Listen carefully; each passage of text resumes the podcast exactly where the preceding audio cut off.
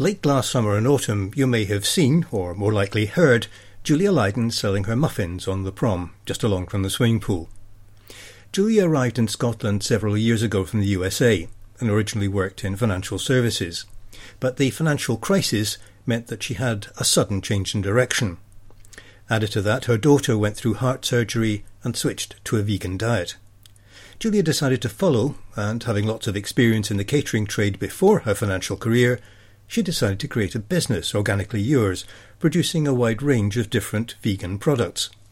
From her small flat on the promenade, she's now planning culinary global domination. Our product range at Organically Yours is the Bra Brownie, which is a little homage to Scotland, the Less Stuffin' Muffin, Let Them Eat Cake, and our biggest seller, we feel, is going to be our Muffin in a Mug, which is a gluten and dairy-free muffin that you can make at work or at home in the microwave and eat a muffin in minutes.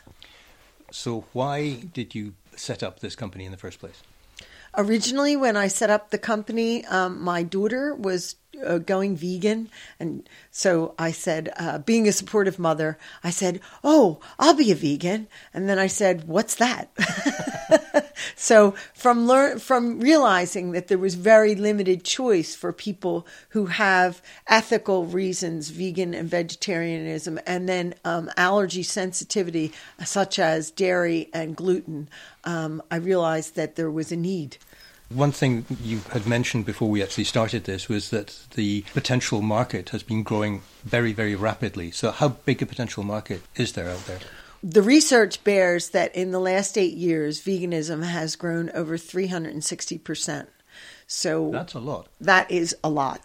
That is a lot. So how do you go out and promote those products that you're actually selling to this market? The biggest thing to do is have people taste it. At any market that I've been at, I always give taste tests first because up until recently, there weren't specific vegan-held fairs or festivals. And some people just bought the muffins because they wanted a muffin and they didn't care if it was gluten-free or vegan.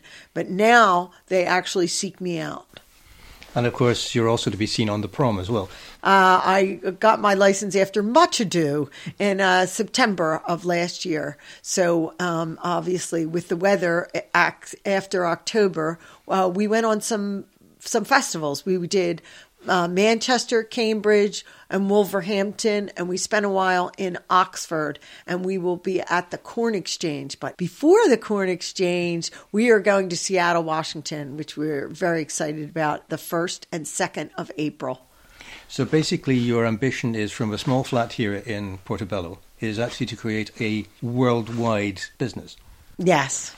There's so many health issues these days, and this company is very invested in people's health and how they feed themselves. And people are more interested these days, but our mission statement is everything we do is with the health, well-being, and longevity of you, your family, and the planet in mind. So from start to finish, we're invested in organic ingredients, we're invested in proper maintenance of our food waste, packaging. We're looking at it all so that we grow a company from the ground up that is very harmonious with the planet and with the people on it.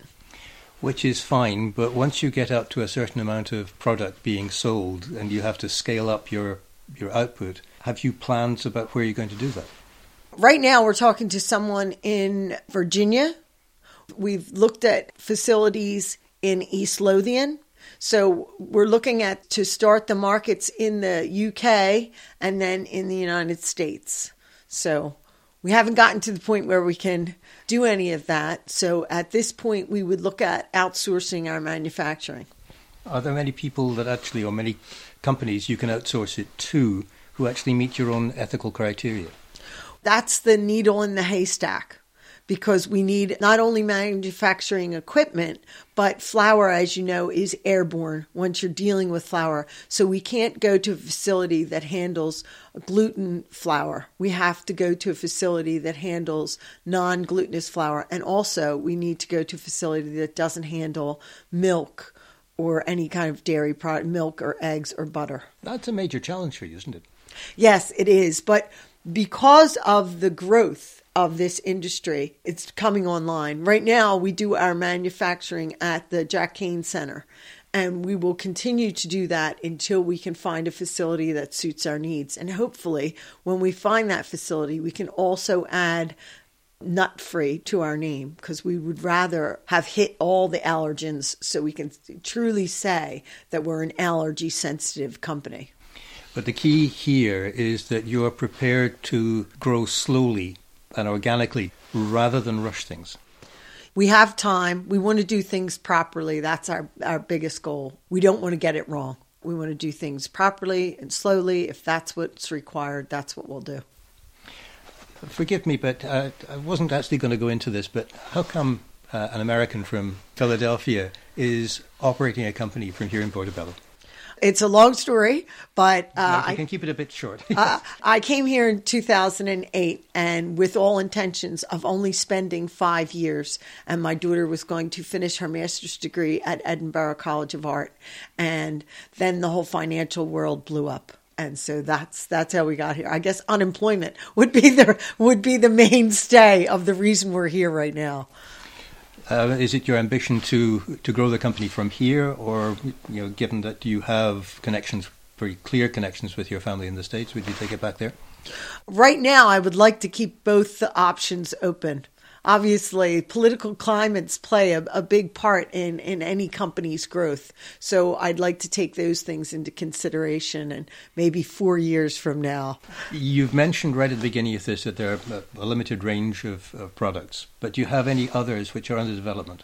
We'd like to develop really heavily our bakery line.